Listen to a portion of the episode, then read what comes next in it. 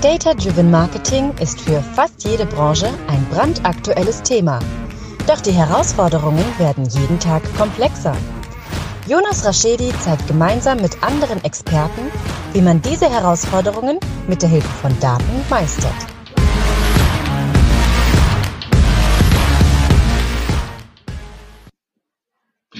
Herzlich willkommen zu My Data is Better Than Yours, der Data Driven Marketing Podcast, beziehungsweise Videocast neuerdings. Schön, dass ihr wieder eingeschalten habt. Diesmal mit dem lieben Andreas. Aber Andreas, stell dich doch einmal selber vor.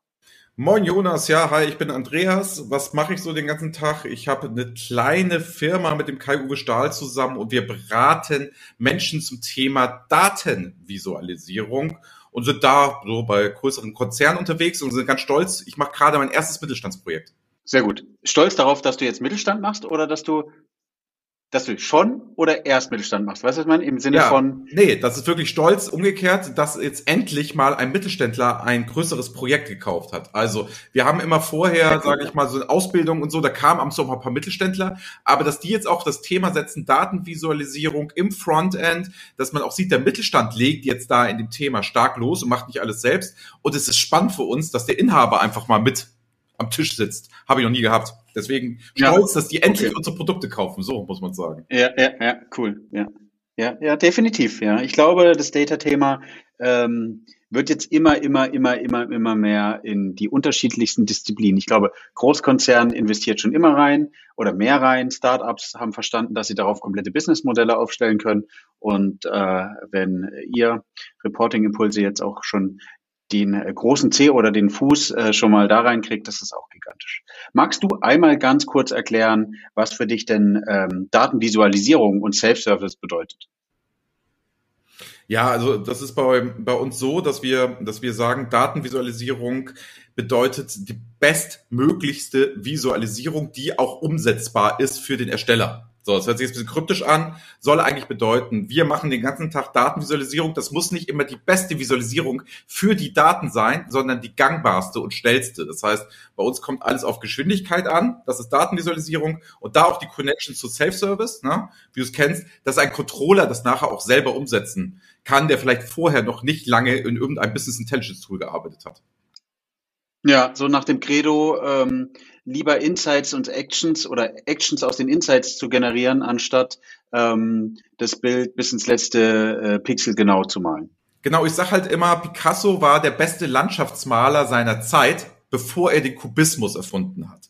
Das bedeutet, ich bin halt ein ganz großer Freund davon, wenn die Leute erstmal die Standards können und das sehr, sehr gut können. Und wenn sie das anwenden können, unter Beweis stellen und es gangbar ist, dann dürfen sie noch immer Picasso werden. Aber nicht mit Picasso anfangen, weil das ist halt nicht reproduzierbar. Das kann ich dann nicht oft nutzen und kriege es nicht in die breite Fläche rein. Und das haben Konzerne, haben das Problem halt immer wieder, dass es ja viele Leute machen sollen und am liebsten einheitlich.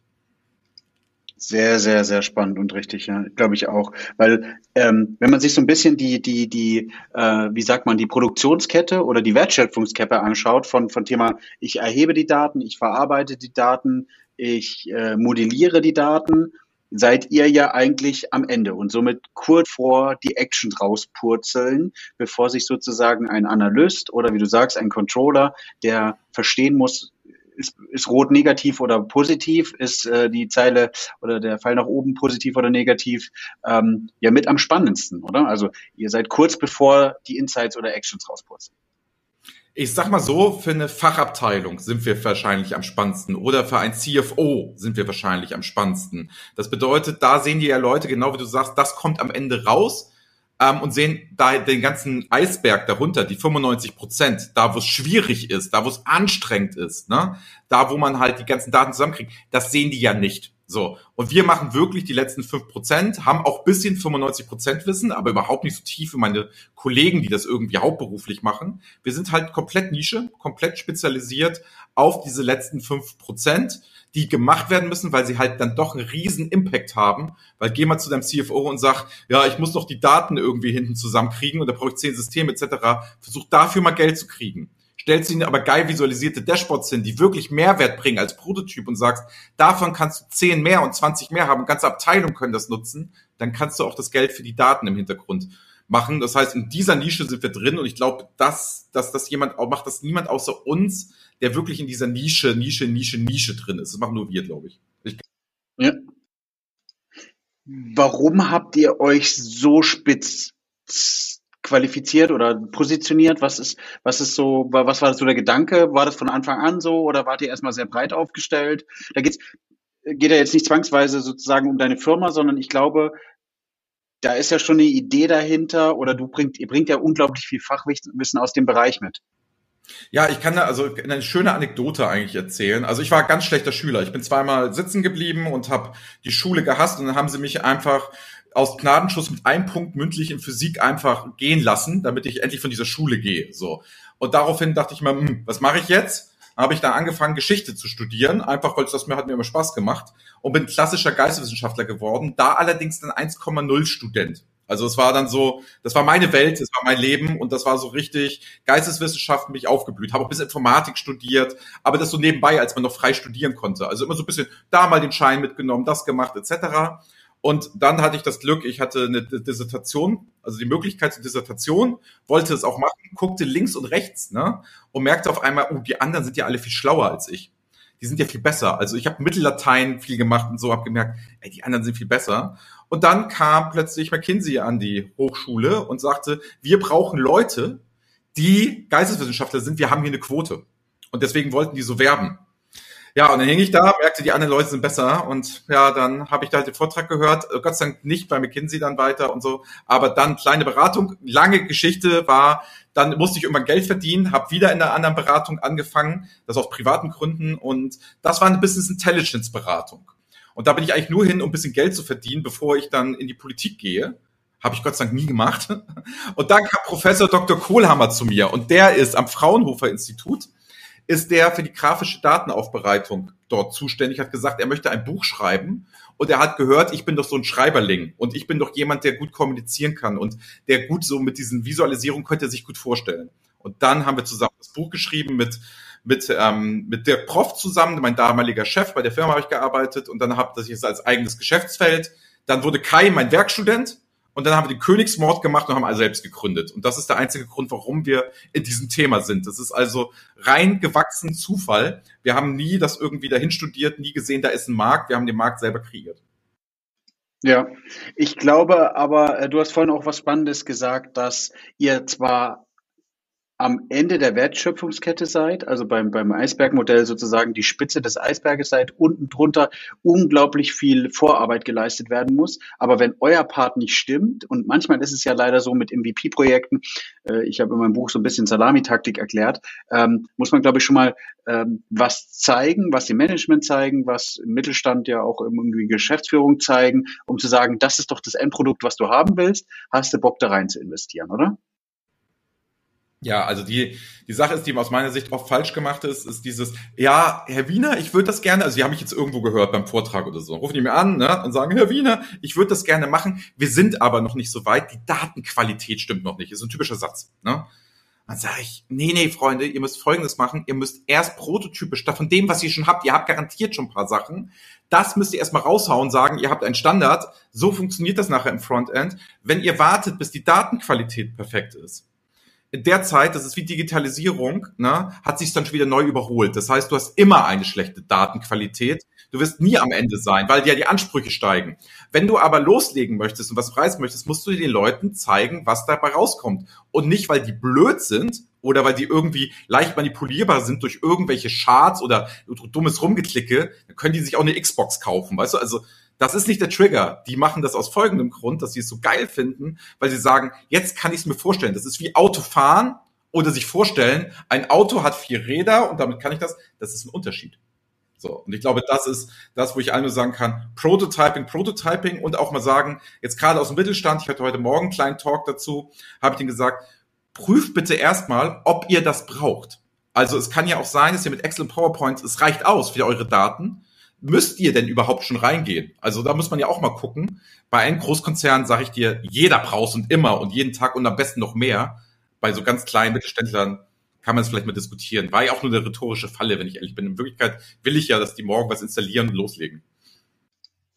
Ja, aber wie du sagst, ich glaube, es ist ab dem, es lohnt sich nur dann, das zu investieren, wenn du mehrere Datenquellen zusammenfügst und eine gewisse äh, Menge hast. Weil, als Beispiel, du weißt, ich komme ein bisschen aus dem Web Analytics Bereich, Datenaufbereitung kann ja auch im Tool selbst stattfinden.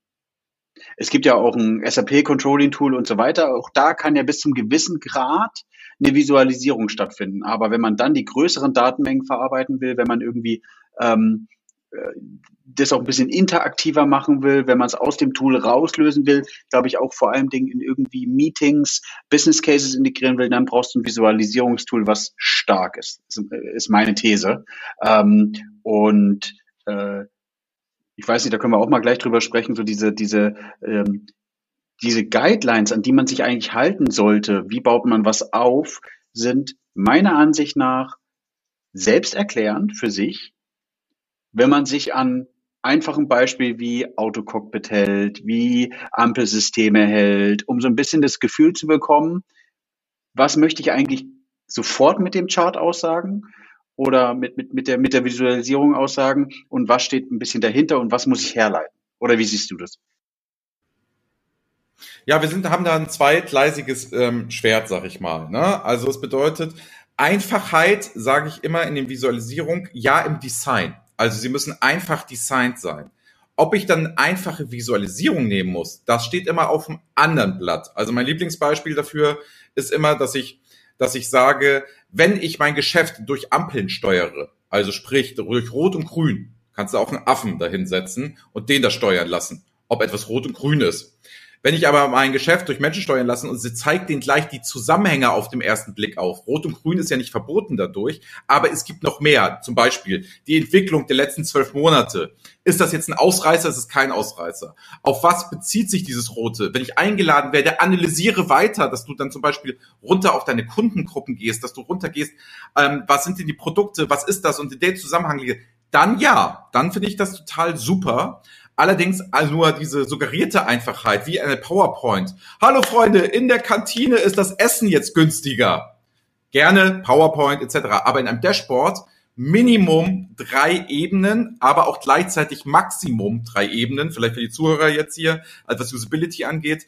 Das bedeutet, Ben Schneiderman Mantra, wer das gerne mal nachlesen möchte, Überblick über die Daten, Filter- und Zoom-Möglichkeiten und Details auf Anfrage. Wenn ich das immer wieder mache, das funktioniert perfekt. So geht Netflix, so geht Amazon Prime. Die Leute sind es gewohnt. Ich kann dann trotzdem sehr komplexe Dinge abbilden, weil sind wir ehrlich, ne, die Geschäfte sind komplex. Die sind schwer. Ja, das, das ist vollkommen richtig. Diese, diese ganzen ähm, Umweltfaktoren oder Außenfaktoren, die bei dem Thema eine Rolle spielen und du dann eine Drill, Drill-Down-Möglichkeit hast, eine Filtermöglichkeit hast, definitiv. Habt ihr wie ist deine These so ein bisschen äh, Visualisierung unterschiedlich pro Stakeholder, Visualisierung unterschiedlich pro Wissensstand? Ähm, habt ihr ein Modell, einen Prozess, was du sagst, okay, das funktioniert ideal? Wie muss ich mir sowas vorstellen? Was sagst du dazu? Also wir haben den Prozess, sag ich mal, zum kleinsten gemeinsamen Nenner. Das heißt, ich sage, bitte, bitte nicht zielgruppenorientiert die Dashboards bauen. Beispiel, du hast einen CFO, ne, der ist jetzt irgendwie ganz stark kostengetrieben. Jetzt baust du sein ganzes Reporting nach Kosten auf. Es geht immer Kosten, Kosten, Kosten, Kosten, visualisierst ihm da, ist alles schlecht, bla bla bla. Plötzlich wird jetzt einer CFO am nächsten Tag und der sagt, das ganze Geschäft bei mir funktioniert Expansion. Wir wollen jetzt mal richtig nach vorne. Jetzt baust du dem alles um und alles ist anders. Das heißt, das Adressatengerechte, was man oft so hört. Ne? Bitte in Dashboards nicht machen. Apple fragt seine Kunden auch nicht, wie sie es gerne hätten, sondern gibt ihnen die bestmöglichste, was sie denken, Usability, die sinnvoll ist. Das heißt, ich bin immer sehr großer Freund davon, vorzupreschen und zu sagen, das ist gut für dich, nutzt das doch, um dann vielleicht Erfahrungswerte einzusammeln und Kleinigkeiten zu verbessern. Aber nicht auf Adressaten genau, sondern eher auf die breite Masse, dass es alle lesen können. Und ganz ehrlich, jeder kann U-Bahn-Plan lesen. Und der ist relativ komplex und schwierig und hat nicht mal geografische Genauigkeit. Und das wird der Geschäftsfrau zugemutet, die hektisch zum Termin geht. Das wird dem Betrunkenen von Kiez zugemutet, dass er es lesen kann. Und dem Vater mit den drei Kindern, die rumschreien, wird es auch zugemutet. Und das bedeutet, die visuelle Kompetenz ist in Wirklichkeit viel höher, als wir tun. Viel höher. Sehr cool, ja, definitiv. Das sind auch nochmal Punkte, die, die ich für mich äh, mitnehme jetzt gerade aus der Folge. Dass dieses ähm, Standardisieren und über Standards kommst du viel mehr, kannst du viel besser skalieren, wie dass man alles immer individuell machen. Ich glaube aber, das ist ja nochmal ein Problem aus Controlling-Sicht, aus Reporting-Sicht, aus Analytics-Sicht, es jedem gerecht zu machen. Es es für jeden sehr bequem zu machen, die Sachen zu lesen. Aber du hast vollkommen recht, dadurch habe ich keine Möglichkeit zu skalieren, du hast keine Möglichkeit zu sagen, okay, jetzt bringe ich aber mein Reporting, jetzt bringe ich meine Insights in eine ganze Organisation innerhalb von Wochen anstatt von Monaten oder Jahren. Genau. Also ich kann dazu halt, ich kann dazu halt sagen, erstmal viel und dann ist es so, da, es wird immer gesagt, die da oben wollen das so. Kennst du den Satz? Dieses, die da oben wollen es ganz einfach haben. Die da oben wollen das so ich bin ja jetzt ab und zu mal ganz oben. Ich habe ja mal wirklich was mit Top-Entscheidern auf höchstem Level, die jetzt, sage ich mal, wirklich mal richtig was groß weit für Tausende von Mitarbeitern entscheiden müssen. Ne? Und da mache ich die Erfahrung, dass das alles sehr analytische Leute sind. Also die sind sehr stark, die wollen immer sehr ins Detail normalerweise. Und bei denen ist es so, dass ich eher die Feststellung mache, ist, es liegt an der Darstellung und an der Navigation, dass sie es nicht akzeptieren. Sie sagen, sagen halt mit Einfachheit, meinen die eher, ich muss das schnell durchklicken können, es muss schnell verfügbar sein, ich es gerne dabei, ich möchte gerne so Alert haben, aber nicht Einfachheit der Zahlen. Ich glaube, Ersteller sind das größere Problem und die halten sich immer als für schlauer und denken immer, mein Feld ist ganz, ganz schwierig und das geht alles nicht und bla bla bla.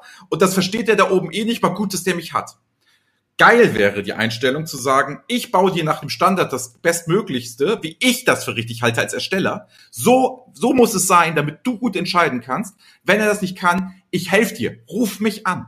Wir machen das gemeinsam. Wir schaffen das zusammen. Ich helfe dir, dass du besser wirst. Und dann in dem Moment ist es, als beste Dashboard ist, dass das genutzt wird und über das telefoniert wird, geschrieben wird, etc. Ein Dashboard einfach hinklatschen und sagen, hier hast du alles. Dann haben wir gar nichts gewonnen. Dann macht lieber eure schrottigen PowerPoints weiter. Ja, sehr, sehr, sehr gut, ja. Ja. Definitiv. Du hast vollkommen recht, dieses mal auch mal nachfragen, hast du es verstanden, diese Sachen mal erklären, diese Sachen mal durchführen. Davor haben meine meiste Angst, sozusagen ein Nein zu hören oder eine Antwort zu bekommen mit so gefällt's mir nicht, ähm, Mut zur Lücke. Dessen, äh, stattdessen dreht man, versucht man den Spiel, Spieß immer umzudrehen und zu sagen, was möchtest du denn gerne sehen? Und weil wenn ich dich ja frage, was möchtest du gerne sehen und du kommunizierst, was du gern, gerne sehen möchtest, dann kann ich es einfach umsetzen und dann ist es ja deine Schuld als Report-Empfänger, ähm, wenn du das da so haben wolltest. Ja, ja, genau. Das ist diese Ausrede, ne? Dieses, ja, ja du ja, wolltest ja, ich habe doch nur nach Anweisung gehandelt, ne? So wie ja. das irgendwie so Berater machen, weißt du? So, da kommen die großen Beratungsfirmen, da kriegt ja die Krise, ne? Und dann fragen, kommen die nicht rein mit einer Idee und sagen, so sollten Dashboards aussehen und das ist eine Idee und wollen wir uns daran mal reiben und das ist mein Portfolio und so. Nein, was machen die? Kunde sag mir, was du brauchst, dann setzen die das haargenau oben mit tausend Meetings und immer wieder wird diskutiert, diskutiert, dann heißt es, technisch geht das nicht, ja, ach nee, weil man es vorher nicht geprüft hat und dann wird gebaut, gebaut, Meetings, Meetings, Meetings und am Ende des Tages macht der Kunde die gesamte Arbeit alleine und es ist Schrott. Es ist einfach Schrott, was dabei rauskommt. Das sehe ich halt leider so oft. Und es hängt nur damit zusammen, wir haben es am Anfang gesagt, ne? Das sind die letzten fünf Prozent, die nicht gegangen werden. Die Techies haben da oft keinen Bock drauf. Und die Controller haben sowieso im Studium niemals gelernt. So. Und das heißt, es gibt ja. nur ganz wenige Leute, die da irgendeine Form der Ausbildung haben. Und dann ist es natürlich auch so, wenn ich sage, jetzt muss ich noch Geld für Visualisierung ausgeben. Ne? Vor zehn Jahren war das ein hartes Geschäft, sagte Jonas. Also das war nicht so einfach, als wir da angefangen haben, das zu verkaufen. Ja, glaube ich. Da war so Adidas waren so die First Mover und Otto, die sich da sehr sehr stark positioniert haben, gesagt, wir probieren das jetzt mal mit dem Wiener und unter meinem alten Arbeitgeber noch so. Wir machen das mal, das finden wir cool. Aber da haben die Leute zu mir gesagt, ob ich bekloppt wäre. Dann kam Tableau ja. immer stärker. Und dadurch ist es halt dann immer stärker geworden. Da kam Eva Mary mit dem Makeover Monday und so. Und plötzlich gab es eine kleine Community. Und dann ist das ja erst so, sage ich mal, vor fünf Jahren hatte es den Höhepunkt Visualisierung. Jetzt appt das schon wieder ab. Aus dem Grund, weil viele Leute zum Beispiel keine 3D-Charts mehr machen oder halt nicht mehr so, so, so die Basics, die sind bekannt. Aber wenn es jetzt in die Analyse mit interaktiven Grafiken geht, da geht's jetzt erst los im Self-Service. Da müssen die Leute alle noch mal ran und wir reden alle über Data Literacy und dann ist es wieder ein kleiner Teil davon. Also ich nehme mich gar nicht so wichtig, aber man kann da mal reingucken und mal ein bisschen was machen. Das ist ja auch kein Rocket Science, weißt du, das kannst du relativ schnell lernen. Also es ist nicht so, als müsstest du das jetzt monatelang üben. Du musst es halt einmal lernen, bis im Fitnessstudio, paar Mal anwenden, dann kannst du es halt. Also es ist nicht schwierig.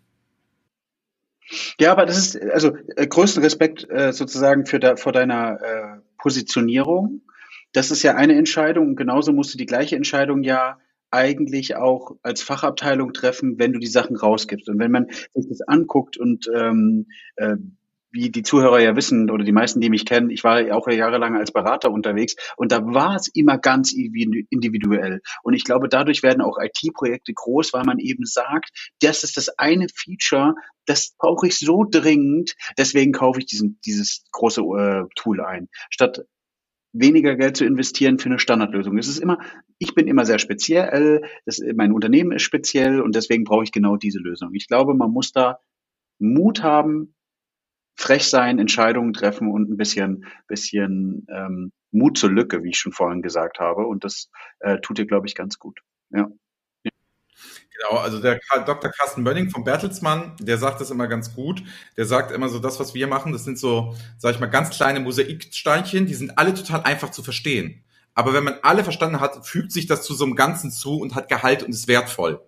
So, und das ist die, die Geschichte, wo ich immer so sage, ja Leute, nehmt doch einfach mal so einen Standard. Und was ich halt auch geil finde, ist, ich schlage überall, wo ich immer rede, etc., diese Standards und diese Sachen Best Practices vor. Ne? und lass uns doch diskutieren. Weißt du, meine Guideline, meine Ideen, meine Sachen und so, ne, die wir in der Firma entwickeln zusammen, die kommen ja alle vom Kunden. Und deswegen finde ich es ja geil, wenn jemand mich angreift und sagt, er sieht es ganz anders. Oder Leute aus dem Studium kommen mit Farbenlehre und mir erzählen, so und so ist das. Ja, super, geil, ich brauche ja den Input. Ich bin ja Berater, weil ich ja lernen möchte. Ich bin ja nicht Berater, um anderen Leuten zu erzählen, was sie tun sollen. So, weißt du? Und ich glaube, das ist eine ganz wichtige Sache, wo viele Leute bei der Visualisierung, wenn man, ich weiß nicht, kennst du den ähm, Professor Dr. Hichert, also die ganze IBCS-Geschichte schon mal gehört? Das sind so Unternehmenskommunikationsstandards.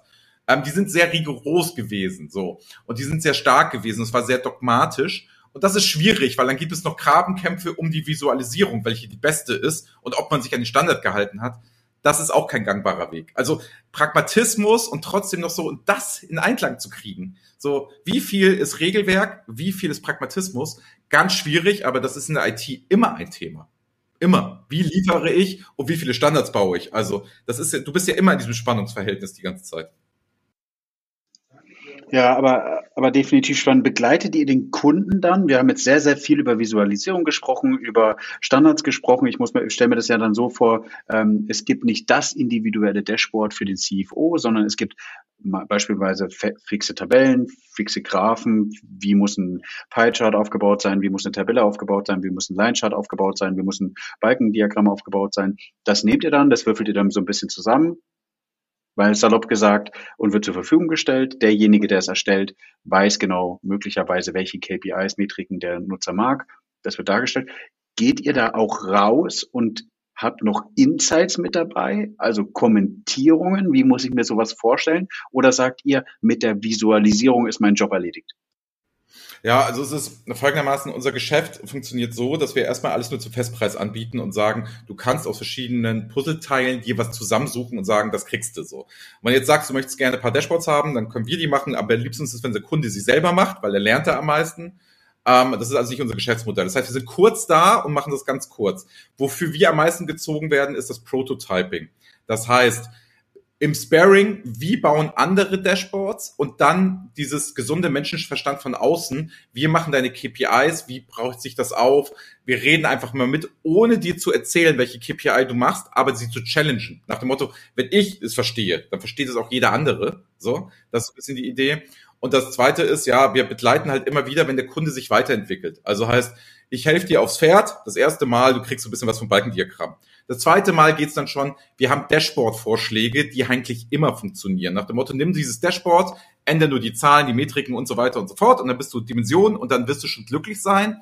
Und die nächste Stufe ist dann Visual Analytics und da wird's dann immer weiter customized. Also es ist, du musst dir so vorstellen, das erste ist IKEA, und das letzte ist dann wirklich der Schreiner, der dir den Schrank genauso reinbaut, wie du ihn brauchst, mit der besten Möglichkeit.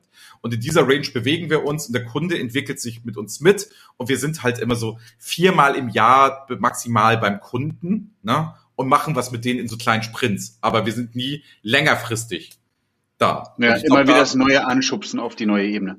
Genau, und dann sollen es ruhig andere machen. Da sollen es gerne Partner von uns machen oder Leute, die sowieso schon da sind oder am besten halt die Mitarbeiter. Also wir sind sehr kollegial, was andere Beratung angeht, weil wir haben keine Wachstumsstrategie. Wir sind absichtlich so klein, obwohl wir viele ähm, Bewerbungen kriegen. Aber wir wollen halt nur mit Freunden im engsten Kreis arbeiten. Und ich bin keine Führungskraft.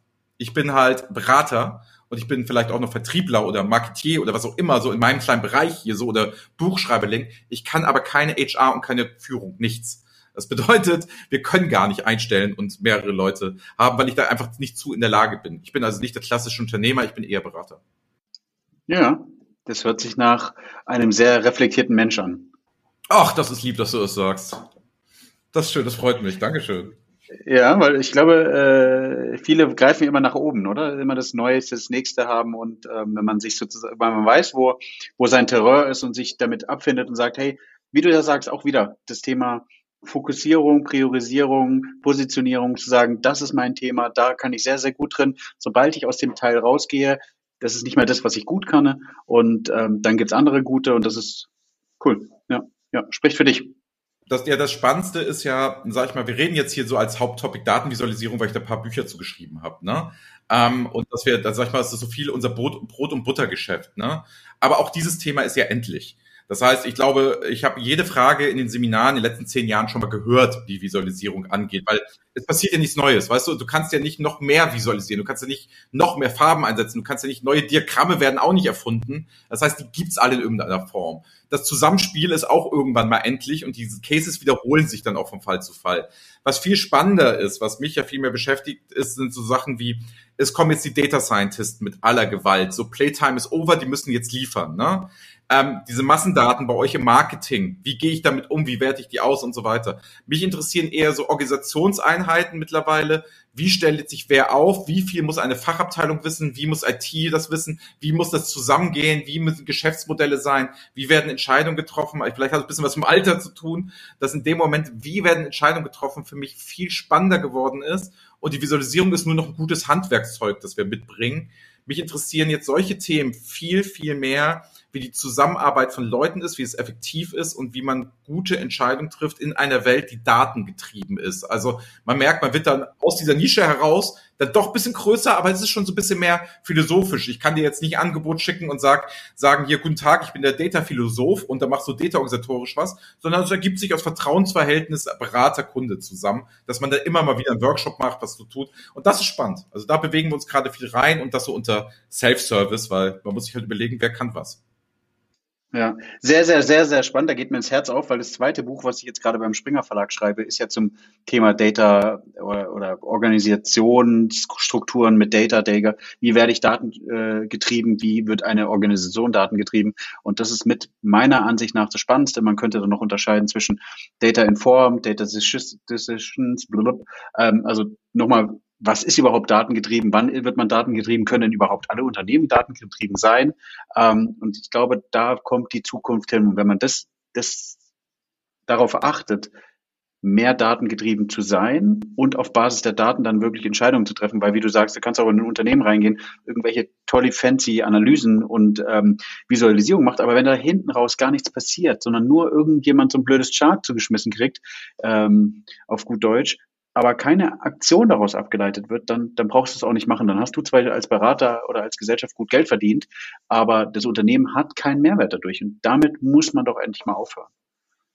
Ja, deswegen, also Data Scientisten und so ist es. Also ich will ja auch nicht immer alles so, so schwarz malen. Ich finde ganz viele Initiativen ganz, ganz gut und ist alles super. Und was du sagtest, Data Driven, wenn die Leute sagen, es geht halt nicht um Tools. Tools sind mir sowas von egal. Ne? Man kann zwar den schönen Werkzeugkiste haben und die schlechte Werkzeugkiste, wenn man ein Bild anlagert, das mag sein, aber es wird immer mehr über Tools gesprochen als über die Fragestellung, was ist Data-Driven und was ähm, beschäftigt mich eigentlich und warum mache ich das denn eigentlich? Ne? Also warum muss ich denn Data-Driven werden? Was ist der Wert?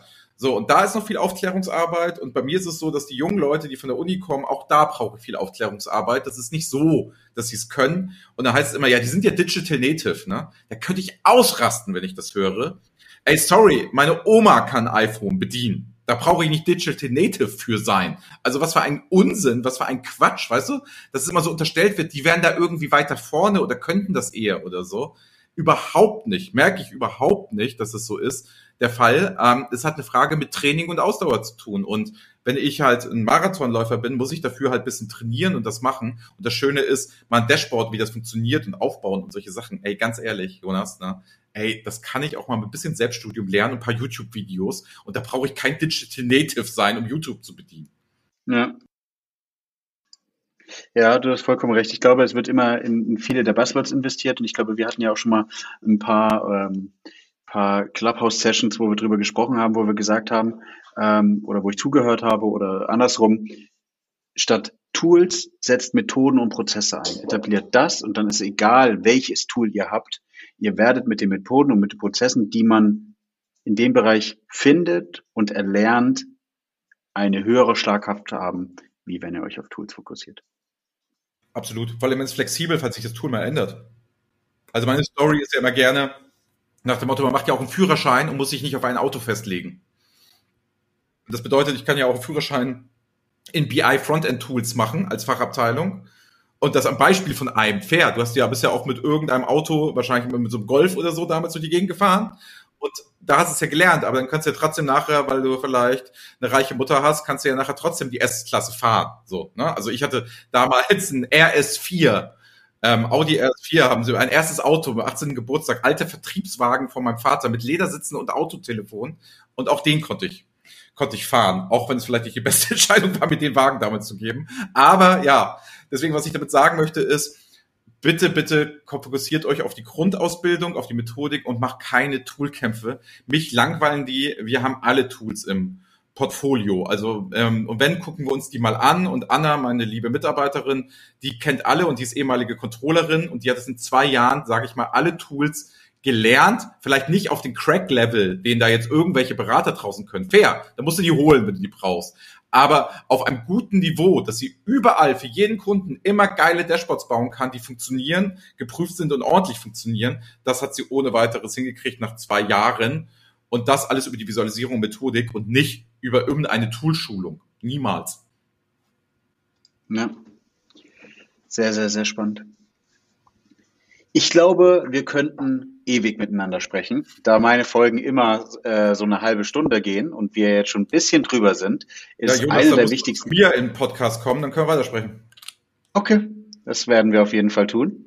Äh, darauf mein Wort. Ähm, aber Andreas, die mit wichtigste Frage, die ich gerne immer noch mal meinen Gästen stelle, ist, ähm, wie beschäftigen dich denn Daten privat?